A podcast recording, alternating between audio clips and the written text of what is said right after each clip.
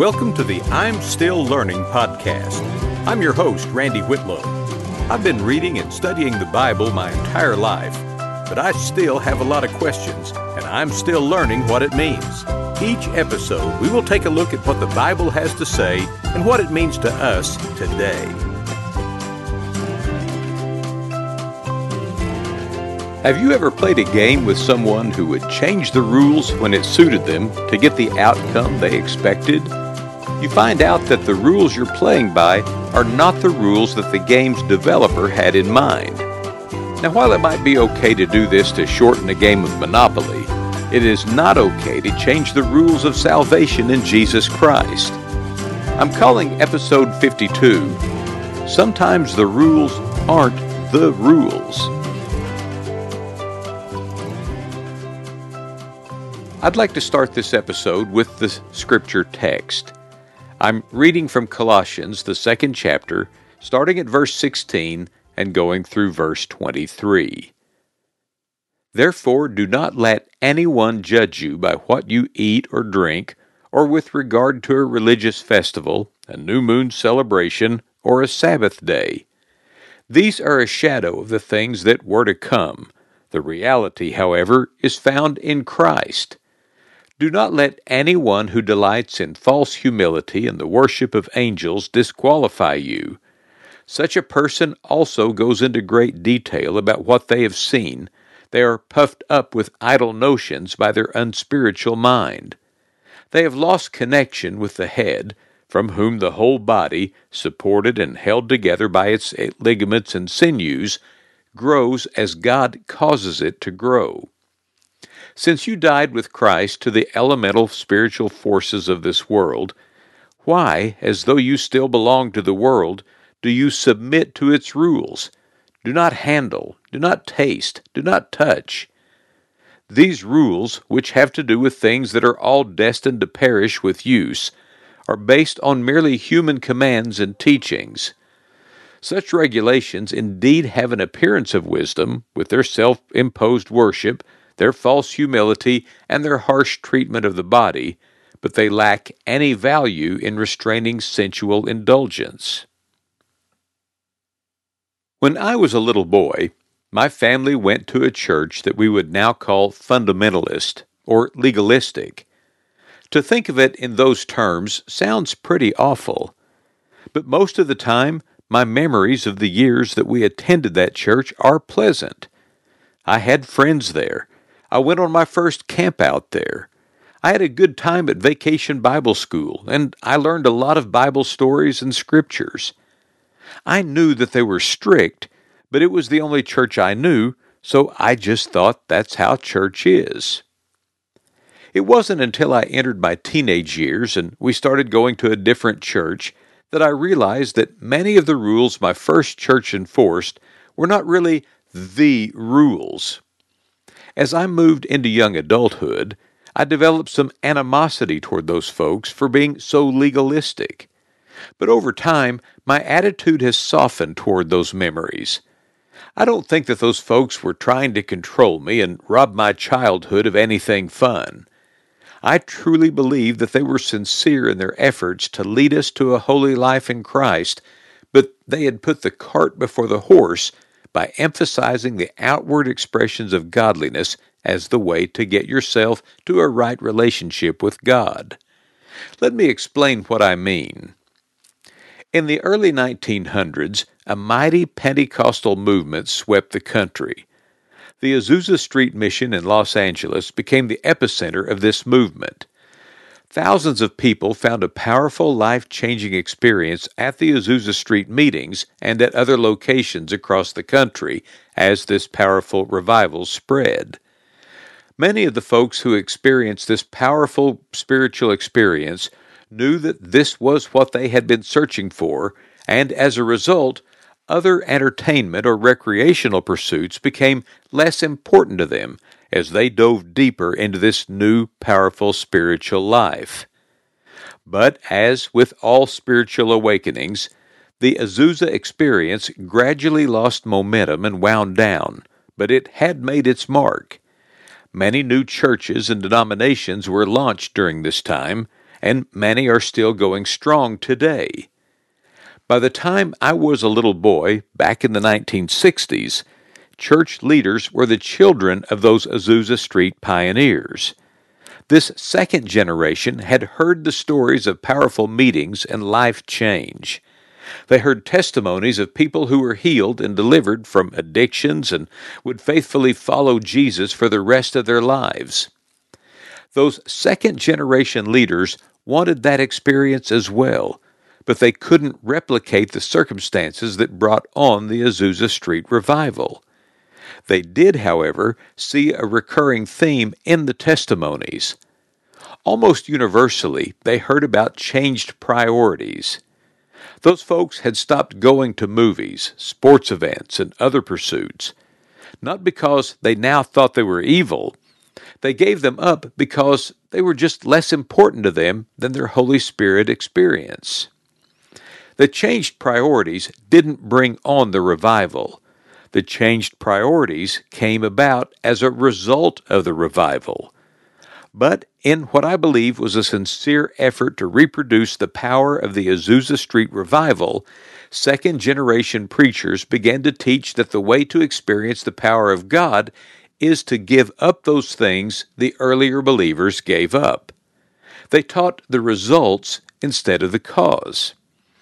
So I don't think that they were bad people, but they were guilty of doing what Paul is telling the early church to avoid.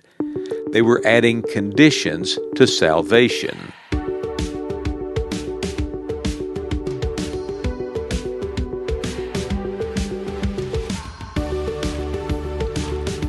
Paul was seeing that as the early church grew and began to expand in new and different locations, something was happening that happens without fail with every new movement.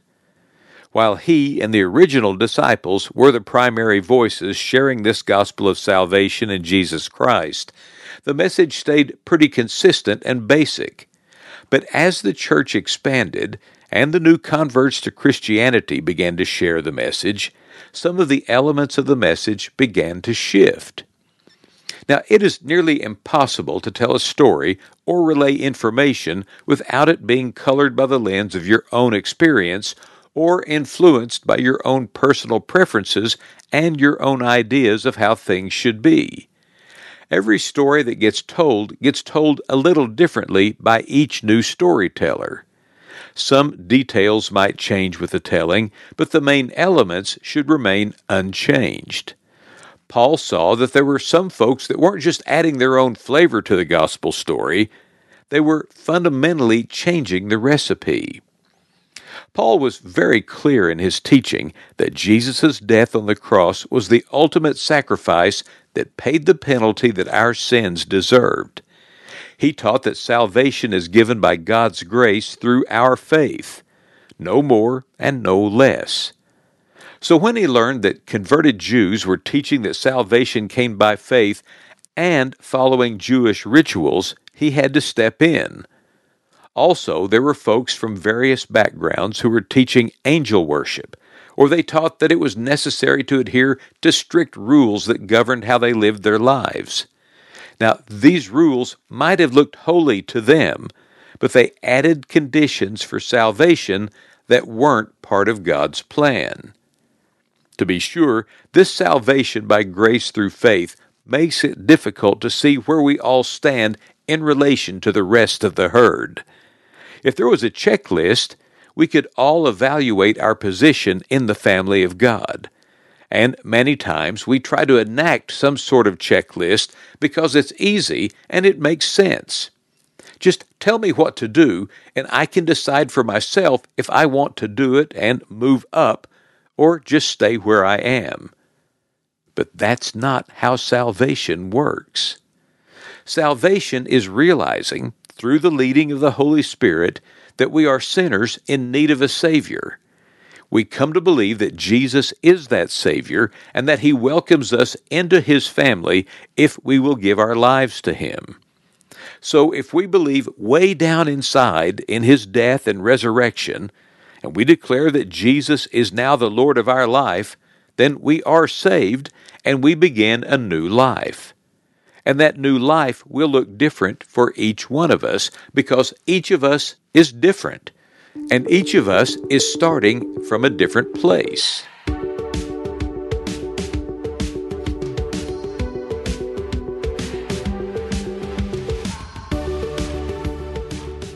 So, what I think Paul is saying here is that there is one way to coming into a right relationship with God. It is salvation by God's grace through faith in Jesus Christ. No more, no less. Don't try to add any conditions to getting right, and don't try to make it less than it is. It's more than just repeating a prayer and signing a card.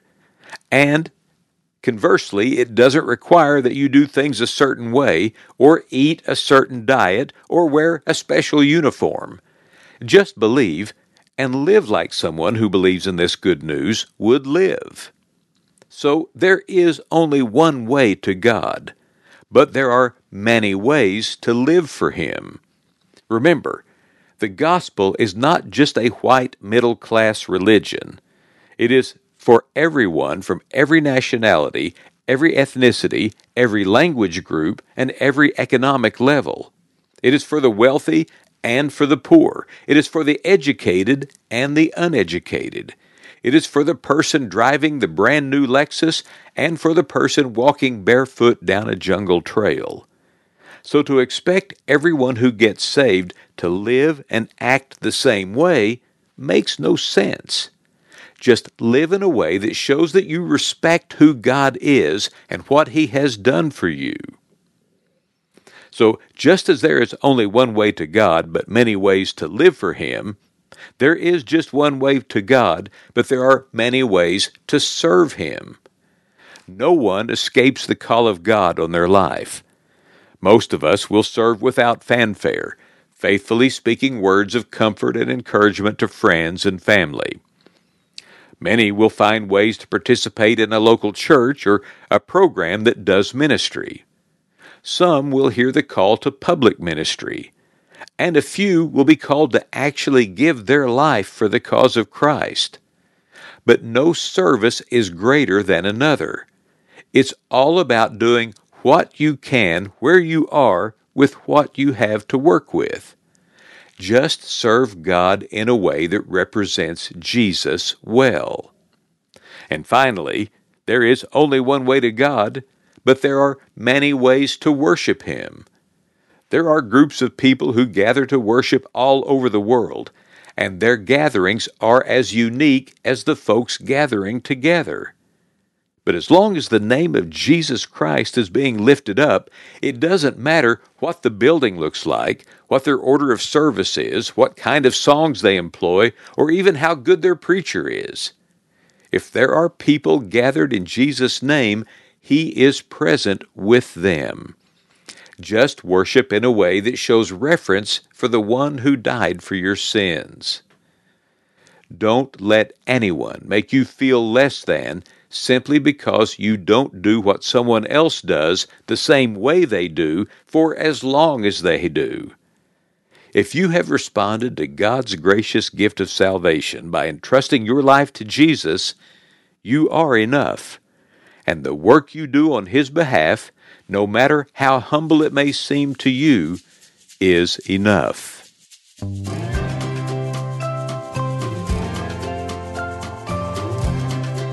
Hey, thanks for listening to this episode of the I'm Still Learning podcast. If you find this podcast interesting, won't you please share it with a friend? Also, let me know what you think. Find me on Facebook or Instagram under my name, Randy Whitlow, or send an email to rbwhitlow at me.com. Until next week, I'm Randy Whitlow, and I'm still learning.